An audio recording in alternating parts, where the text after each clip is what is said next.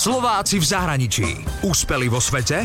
Doma ich nepoznáme. Z videí na YouTube sa dá naučiť čokoľvek. Je tam milión návodov na profesionálny make-up alebo ako vymeniť okná. Je také najvtipnejšie, že môj nebohý otec mi nechcel dať ani kladivo do ruky, kým som mal 18 rokov. Ja som strašne nemehlo, ale na internete a na YouTube sa všetko dá naučiť. Ako ja som sa napríklad naučil robiť okná, to je obrovský biznis tu v Austrálii. Ja som si pozeral hodiny YouTube, ako sa to robí, značky, ako, čo si mám nakúpiť a naučil som sa to. A je to o tom, ako to potom človek vie predať. Všetko sa dá naučiť. Dnes vám predstavujem Slováka Aja Wolfa, ktorý v Sydney vybudoval úspešnú údržbárskú firmu. Keď som sa presťahovala do Bratislavy, bývala som s kamošmi v podnajme. Doteraz si pamätám na ten deň, keď sme sedeli v kuchyni a debatovali. V tom vošiel náš spolubývajúci Ajo, zabuchol dvere, zhodil tašku a povedal Kamaráti, v decembri letím do Austrálie.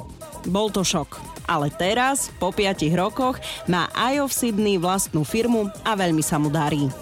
Ajo Wolf pochádza z Banoviec nad Bebravou. Študoval na fakulte podnikového manažmentu na Ekonomickej univerzite v Bratislave. Pôvodne chcel pokračovať na doktorandskom štúdiu, ale nevyšlo to.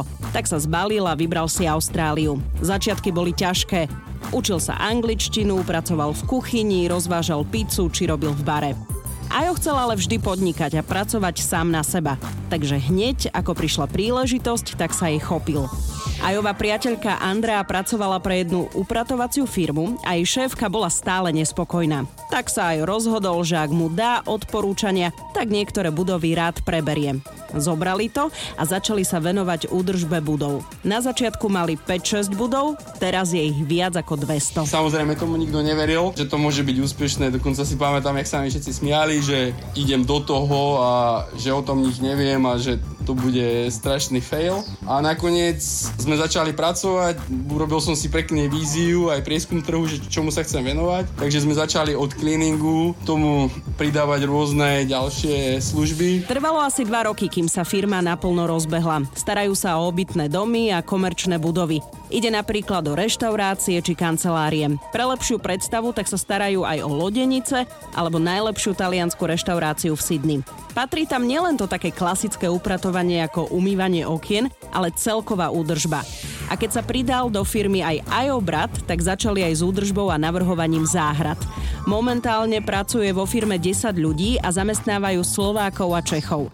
Jedným z faktorov úspechu je podľa Aja dlhodobosť. Každý nový klient sa musí zaviazať, že chce ich služby využívať dlhodobo. Každý môj klient vie, že mi môže zavolať 24 hodín, keď sa niečo stane, alebo občas môže prasknúť voda, na poviem príklad, alebo niečo sa stane, tak vedia, že keď zavolajú mne, že ja to zdvihnem a prídem tam a budem sa tomu venovať a zariadím to. Inak aj v Austrálii funguje duálne vzdelávanie a Ajo mi rozprával, že mali vo firme študenta z Tibetu, ktorý v Sydney študoval údržbu budov. Ty môžeš vyštudovať nejaké remeslo, založíš si živnosť, urobíš si SROčku za jeden deň a môžeš za rok mať obrad niekoľko 100 tisícový, poviem reálne. Čiže veľa ľudí študuje vedy ako kulturológia, sociológia, ktoré sú úplne presítené a veci ako je remeslo sú odsudzované, ako keby to boli nejaké podradné, ja neviem, činnosti a pritom na západe sú tí ľudia považovaní za prínos pre spoločnosť. A Ajo je príkladom toho, že človek si vie remeslom krásne zarobiť. Úspeli vo svete?